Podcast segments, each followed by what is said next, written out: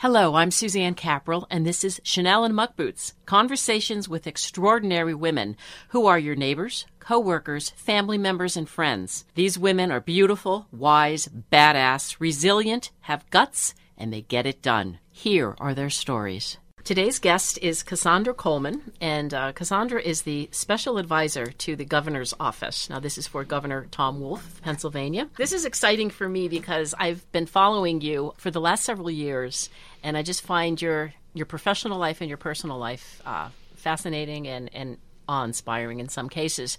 Tell us about your experience when you became mayor of your hometown at the age of 20 because I could still see the headlines. I can still hear the news reports. I mean, it was big. It was a really big deal back then. yeah. So thank you for having me. I'm, I'm honored to be here. And, you know, it's, it's funny because now that I think about it, that was 12 years ago. and it seems like forever ago, but it also seems like that? yesterday. Yeah. You're, you're a girl. I know. You know, and that's funny because that's that was a lot of the pushback that I got was she's this young female. Yeah. Um. So you know, my grandfather spent 30 years um, in public service, um, council president and mayor. Um, God rest his soul, but he was diagnosed with malignant brain tumor in office. So, throughout my life um, to that point, my grandfather and I were very close. Yeah. I was one of the only one out of nine grandchildren who had any liking for politics. Um, so he took me under his wing very early. I sat on junior council with him as mayor, which was very special, um, my junior year of high school. So junior council was a program that Exeter Borough used to have okay. um, that they would actually offer a junior in within Wyoming area and an Exeter resident the option to represent the Exeter juniors on Exeter Council. So you got to sit up with um, with the council members in council chambers. You got to sit through meetings.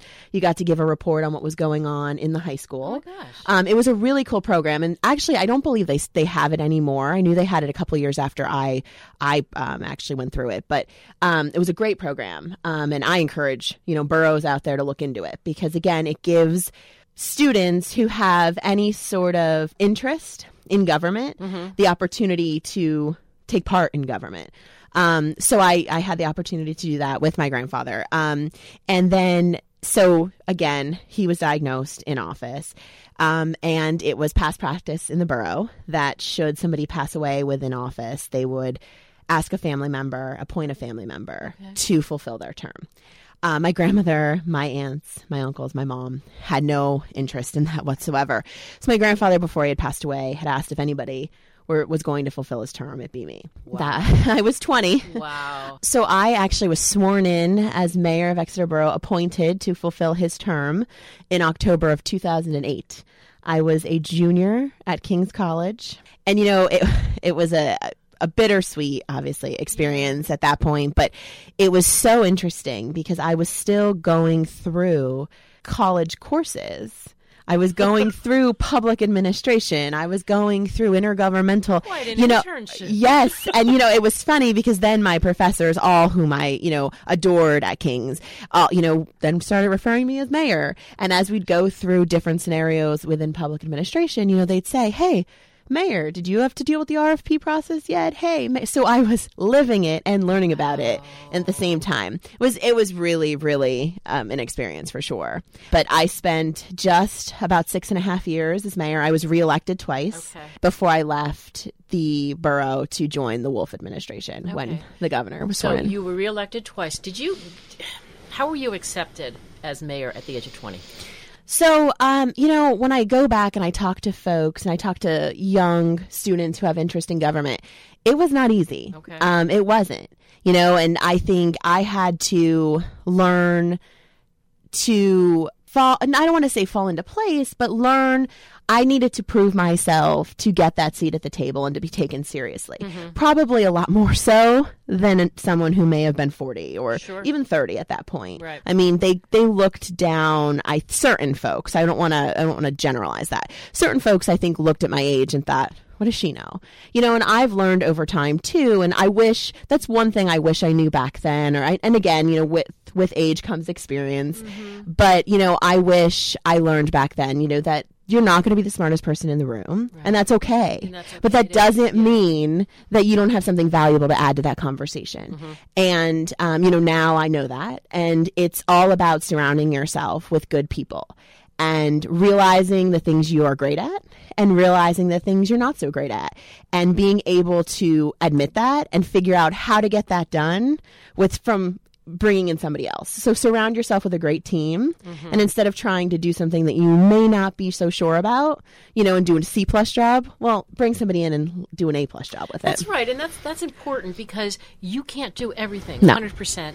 100% of the time like it's just not going to happen and, Right. and you know you got to kind of build people and, and i always try to have people who are smarter than me or people who do a better job because then as a team you move forward Mm-hmm. Yep, You absolutely. get- you accomplish what you set out to accomplish Absolutely. was there anything um, when you were serving as mayor that you found particularly frustrating that you wanted to fix and no matter what it just wasn't going to work honestly, I think the fact that the mayor has a restricted role is difficult. okay Um, you know, in the borough code, it's a strong, especially Exeter Borough, was a strong council, weak mayor. The mayor was in charge of the police department and was the tie breaking vote. okay So it was frustrating because, again, you know, there were certain things that we wanted to do with the police department, but you still needed a majority vote to do that. You still needed a majority vote for different things to fund, different activities, different anything you wanted to do. So you were in charge of the police department, but by code, you still needed, you know, you needed resolutions and votes in order to get things done or passed. So it was difficult. Um, but you know, I have to say, I I had a great department. We worked very well together, and that was that was another thing. You know, walking into a police department that were all males at the time, oh yeah males who were the same age as my father, male some some gentlemen who happened to be even closer to my grandfather's age at that mm-hmm. time. You know, and I was fearful walking into that. But I think one thing I learned and, and very, very quickly with those with those guys was they respected me. I respected them, but I also looked to them for guidance on different issues that I didn't know about. Um, but they were very respectful, and that was one thing I will I will never forget, and I'll always cherish was the fact that they wanted me to be successful. So they were a great support team. Now, how did you get involved? Um, how were you approached by the Wolf administration? So, oddly enough, um, I spent four years working for Representative Mundy while I was in college. Yes. And then after I left Representative Mundy in the House of Reps, I went and worked for Senator Casey.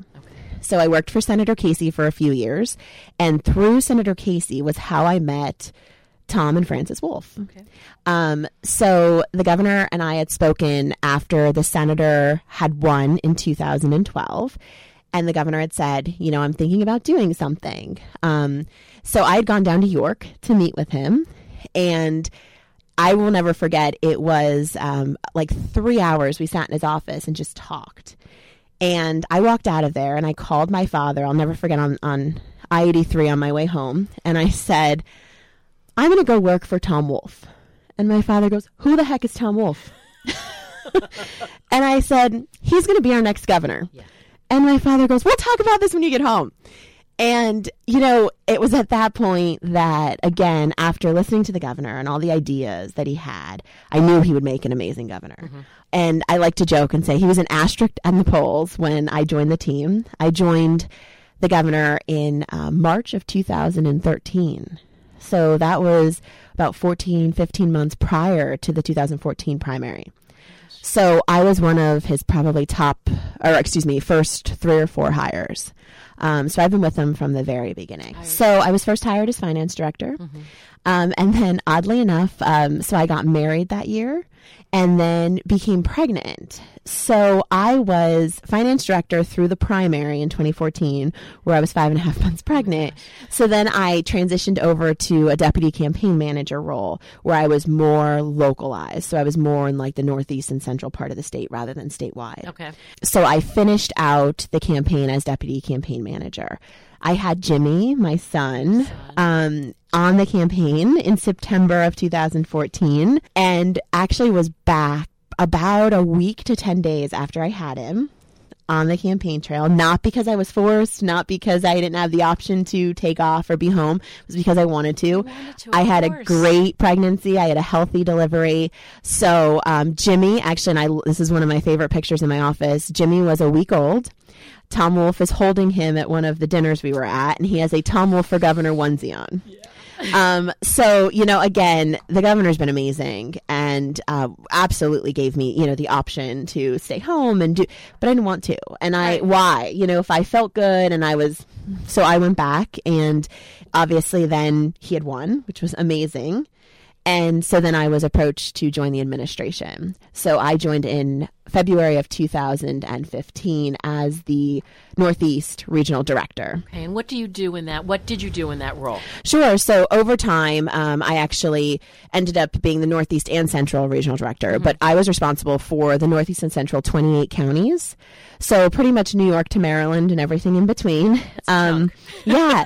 But we handled all of the constituency services and intergovernmental relations for the governor's office within those those communities and those towns. I always say, and my mother would kill me if I uh, if she heard me say this now, you know, again on air, but I never appreciated my parents as much as I do now that I'm a parent. Right. It's it's just one of those things where I would never be able to do what I do without them, Mm-hmm. Without the support without the support. Absolutely. So um, it's one of those things where I would never be able to do what I do without them. I just I, I want to mention I just think it's awesome that you have Jimmy with If you hear the door opening and closing, bit, yeah, a little whispering. a little whispering. It's, it's actually really cool because he he sees what you do, and, and I can only imagine how proud he is of you. you know and that's that's one of the things it's hard i mean i'm on the road a lot i'm gone a lot but it's one of those things where i just you know i look at it and i think i want him to see that he's a strong mom. And you know in the future i want him to know that it's okay to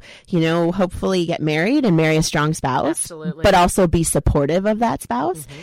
But just in general, you know, I want him to know that women can do anything men can do. And women should have that same seat at the table that men have. And who knows, you know, maybe he'll be up for a promotion and a job one day, and maybe he'll have female colleagues who are questioning their qualifications, which us women decide, you know, do a lot, um, a lot more than men. Right. But I just hope that Jimmy's the one that'll sit there and say no, you know, and encourage them to pr- apply for that promotion that they're just as well qualified for as he is. I want to backtrack a little bit because I, I want to talk about you know your your role now, um, working with the governor, and then also something very exciting that that um, a new opportunity for you that that is coming down the pike. But I'd like to back up um, and talk about your your life threatening condition that happened, um, and it's it's very scary, and it pretty much came without warning. Absolutely. It was a blood clot, hmm Multiple. multiple blood clots, and you coded. I did multiple times. Um, so I had, um, I had actually had a knee injury in high school, uh, blew out my entire knee. I had had a full reconstruction um, back probably in about 2004. I was in a, my sophomore, junior year in high school. So since then, I had had four surgeries. I had had the reconstruction. I had had some repairs, scopes, you know. Um, so back in 2012, um, I just happened to step off my front step the wrong way, went down, and I knew it felt too much like it felt that original time that I blew it out. Um, so I ended up going in and having a f- pretty much full reconstruction again. Um, that was in December of 2012. After that surgery, um, and I think, think looking back on it, I think I based a lot of how I felt or how I should have felt on how I felt from those previous four, especially the full reconstruction that I had gone through. Yeah. So I had gone back to um, my treating physician at that point multiple times and had said, Something's wrong. There's too much pain in my leg. I'm having this pain. I remember coming out of physical therapy and crying to my mom because I'm like, It's just not right. It doesn't feel like it felt that first time. It doesn't feel like it's getting stronger. I have all this pain. Kept going back, kept going back. And, you know, to be honest, here we go with age again. But it was you're 24 you're healthy Uh, you know just keep going through the therapy so i did You were dismissed, basically. pretty much Yeah. pretty much um, so they had then said well we think it's this syndrome. We're going to go back in and we're going to operate. And I said, okay. And they said, well, the pain should be gone immediately. So I go in for a second surgery and they come out the next day, same pain, same nonsense, you know. So it was one of those things where, um, and now that I know what I know, you know, um, I just didn't feel right. And you know when your body isn't right.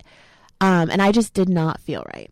So I ended up um, March 13th of 2013. Um, my BlackBerry rang. I jumped out of bed to get it, and when I got to the phone, I realized that I couldn't breathe. Um, so at that point, again, I didn't know about blood clots. I had no idea what a blood clot was. I was 24, you know, so immediately I thought to myself, I have pneumonia. I have pneumonia.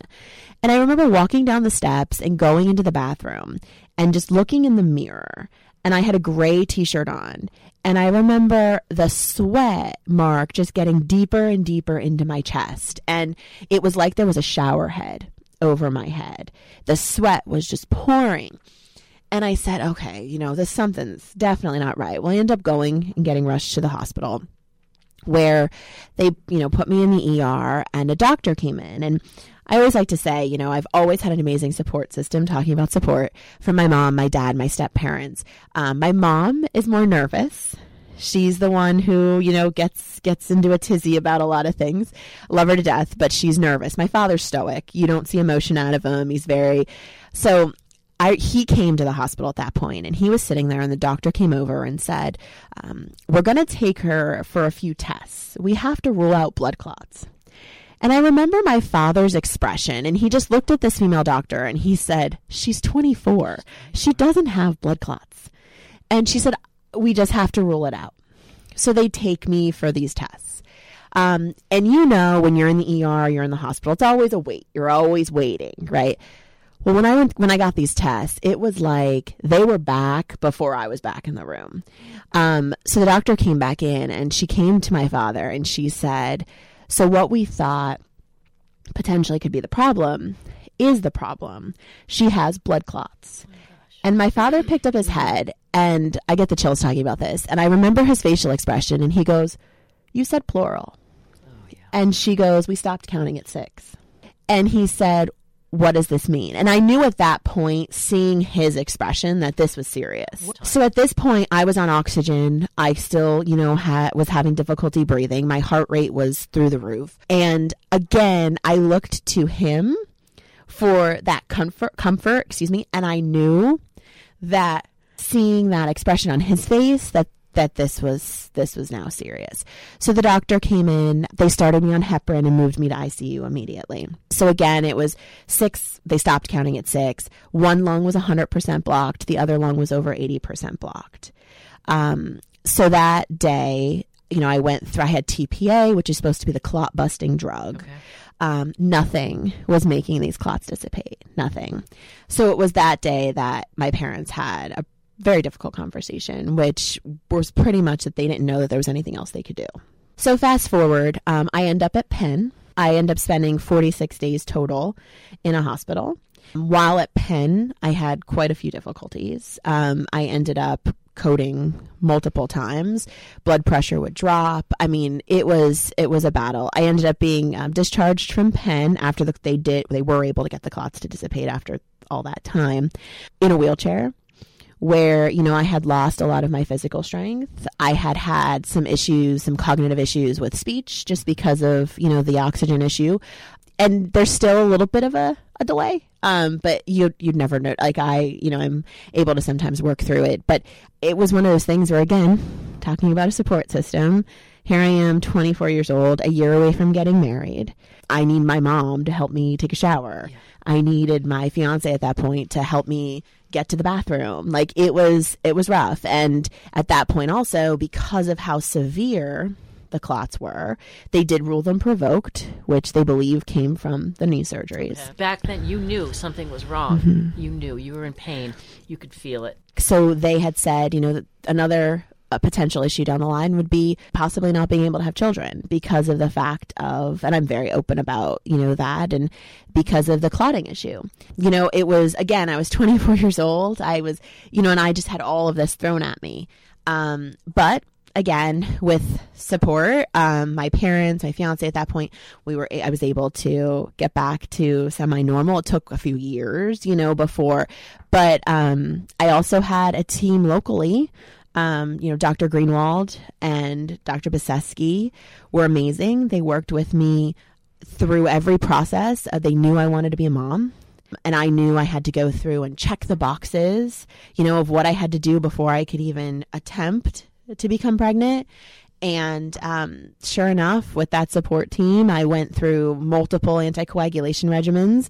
I got through them with no issues um, I was able to, uh, we were able to try to have Jimmy. Luckily, we, we got pregnant and um, I had a wonderful and a healthy pregnancy. Jimmy is going to be five in September. Um, I was on an anticoagulation regimen throughout my pregnancy, um, six to eight months after my pregnancy, and have had, thank God, knock on wood, no blood clotting issues since. However, you know, since then, I've I've worked with the National Blood Clot Alliance. I've worked locally with folks to raise awareness. Um, a number that you know we hear it's it's it's astounding is you know 274 people a day die of a blood clot in the United States. That's more than breast cancer, AIDS, and car accidents mm-hmm. combined. I mean, that's a crazy number, and they number. don't yeah. discriminate. They don't discriminate by age, by gender, by ethnicity. I mean, it's it's crazy. And you don't realize how many people are affected or have had a blood clot until you start talking to folks. I mean, mm-hmm. even in my closer circle, the folks that have said, "Oh yeah, you know, I have a blood disorder. I have a clotting disorder. Of I've had a clot." And it's like, oh my it's crazy the number one of the things that i've i've really promoted over the last 7 years is to be your own best advocate to fight when you think something's wrong, when you know something's wrong with your body. Don't be dismissed and don't mm-hmm. tolerate somebody just correct pushing you aside and saying, "No, no, I'm the expert. Yep. you're not." Yep. Okay. No, absolutely. Stand up for yourself. Advocate for yourself.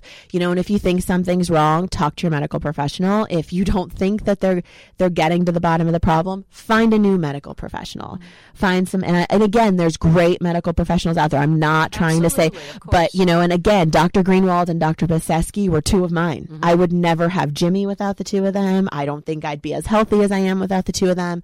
They've been amazing to me. Have you had to tweak your lifestyle or do anything because of the blood? So, you know, folks always ask. That's one of the questions is, um, what you know this was so traumatic yes. what are aren't you scared you know and my answer is yes i'm scared every day you know and every single you know, slight little pain in my chest or slight little pain in my leg. You know, I think, could that be? Could that? And, and to be honest, for the first probably two or three years, I called and got checked on every pain on in my chest, every pain in my leg because I was nervous. And I've come to the, you know, come to the acceptance that no one after what I went through is going to make me feel guilty for being nervous. No one. So, you know, I would go and I'd get checked. And here's the thing rule it out. Just make sure there's nothing there, you know, and that was, that's the way I, um, that's the way I did that for a couple years. And now, you know, with, with clotting, you have to be active. You have to be moving. You know, um, I've taken up running. You know, I, I go to the gym as much as I can with travel and everything. But mm-hmm. you know, um, you know, eating healthier, but just having a you know living a healthier lifestyle in general. But yeah, moving around is the key and being aware and, and like mm-hmm. you said, being aware of of anything off. You know, we know our bodies. Yep, we can sense it. Absolutely, you, know, you, you don't necessarily have to dismiss your gut feeling because your gut talks to you. Yep. You know? No, and I, you know, I look back and I just say to myself, if I had the confidence I have now, but also the knowledge I had now, yeah. I would have fought tooth and nail back then to say, I don't care what it takes or who it takes, I need certain testing mm-hmm. or I need to go find somebody else. Um, and again, you know, thank God I'm very comfortable with my team of doctors that I have around me now, and they take very good, very good care of me. Excellent. Do you do you think? And I, I kind of see a parallel is is that your determination and your drive and your confidence, mm-hmm. you know, with your health, but it also goes over into your professional life as well, because you are just on an incredible track. it's just so fantastic to to watch and see what you're doing and see the difference you're making and, and just the people that you meet and the people who you come in contact with. I mean, it's fantastic.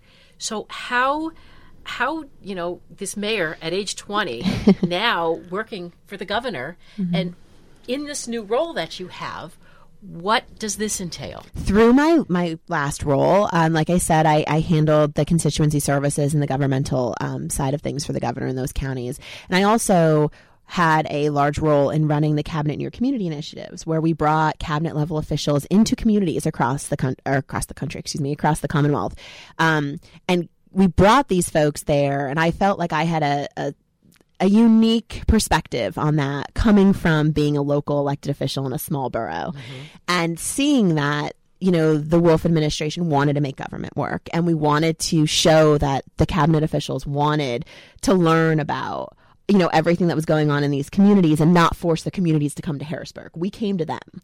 And that was something that was really special. And, and i had a ball doing that. And i know the feedback we received from across the commonwealth we did 37 stops over a year was amazing.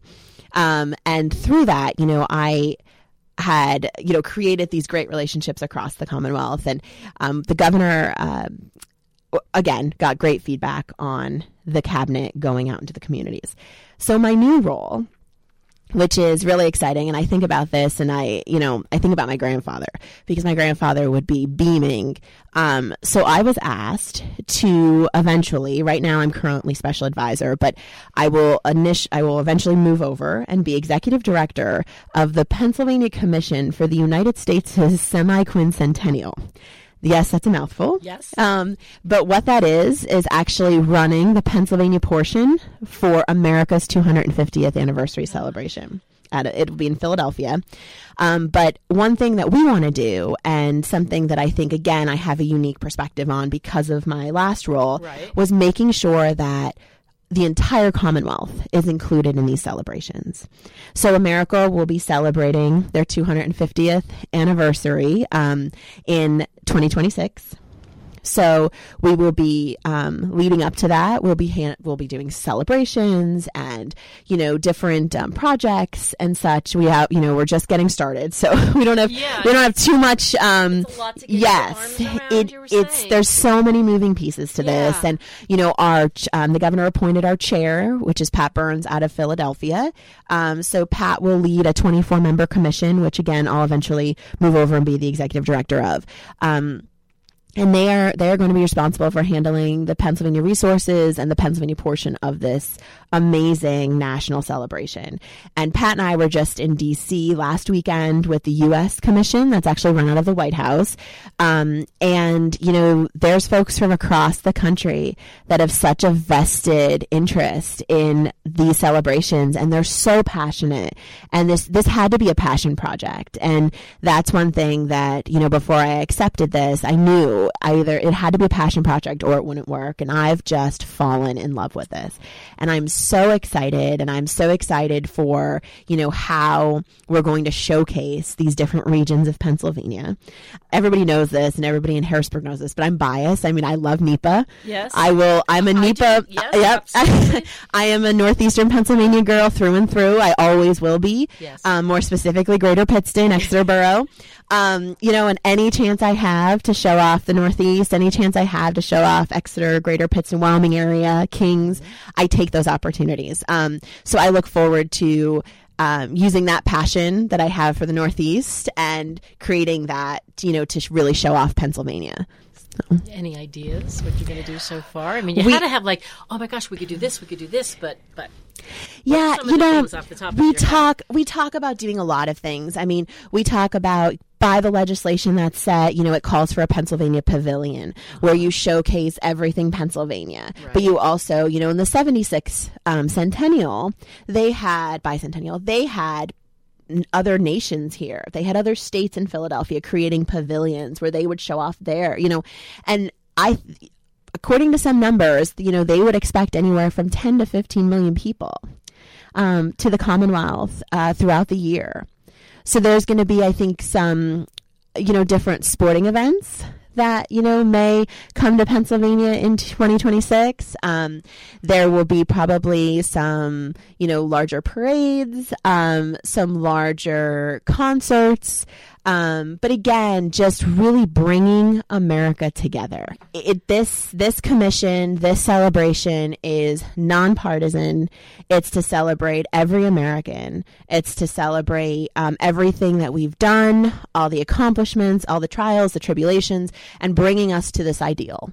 Um, and we are so excited to be sitting at the helm of that and to have the deci- you know the ability to make some of those decisions of what we're going to do. And we are going to hold hearings across the state to find out what our everyday Pennsylvanians want to see through these celebrations. Because again, we want to hear from the constituents. We want Sure, absolutely, and everybody based on their ethnicity, based on their background, has a different opinion of what and how we should be celebrating. And we want to know that.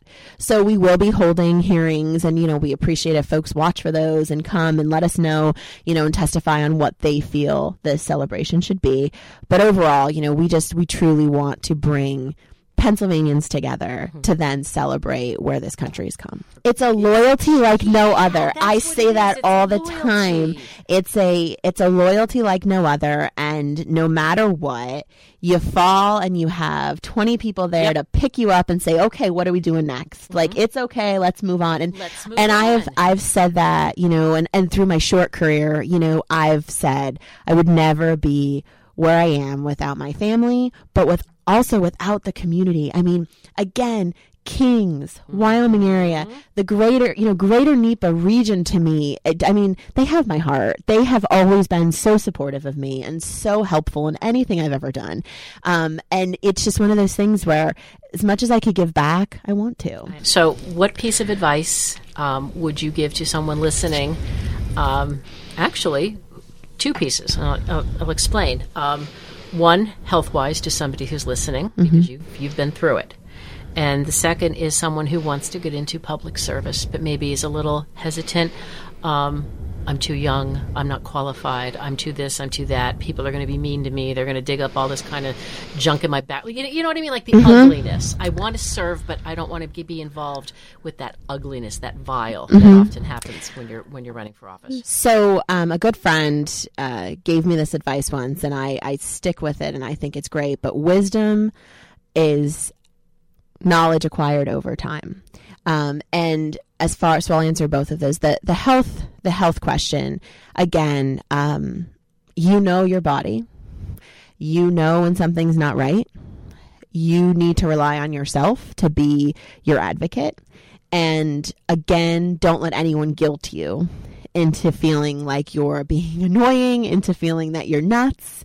Because again, when you have that gut feeling and you're just not feeling right, you know your body. Um, so again, my my biggest advice there would be just be your own best advocate um, and fight for what you think you need for your own health. You have a voice. Use it. Absolutely. Um, and as far as getting into government and the good and the bad, every good and bad experience um, has brought me to where I am today. You know, and here's the thing um, you know, putting your name out there, and I. I respect anybody who puts their name on the ballot, good or bad. Um, you know, because it takes courage to put your name on the ballot and put yourself out there. And I, you know, say that over time, it has been so motivating to see so many young folks and people of the next generation come out and put their name on a ballot, win or lose. But they're fighting because they want a seat at the table. Mm-hmm. And what I want to say to, you know, to the folks of my generation and even younger to say, don't stop fighting for that seat at the table because we need it. It's important and you know it's important because of folks you know and having little now jimmy's peeking in again but mm-hmm. having you know someone at the table who can go and make these policies and make these decisions that are going to eventually affect children and you know folks like jimmy um, so again you know don't stop fighting for that seat at the table Thank you, Cassandra. And thank Um, you. We could, we could go on for some time. You're, you're just no thanks so much fantastic. Thank and you. Um, best of luck to you, health wise, profession wise. Um, the governor has he just has the best and i look forward to learning more about the celebration in philadelphia No, absolutely. And I'll come back and we could Yeah, chat we when we have more that more, details. and absolutely. awesome terrific jimmy you want to say goodbye say hello hi? Hi. Hi. how old are you jimmy Four. thank you so much for listening have a great week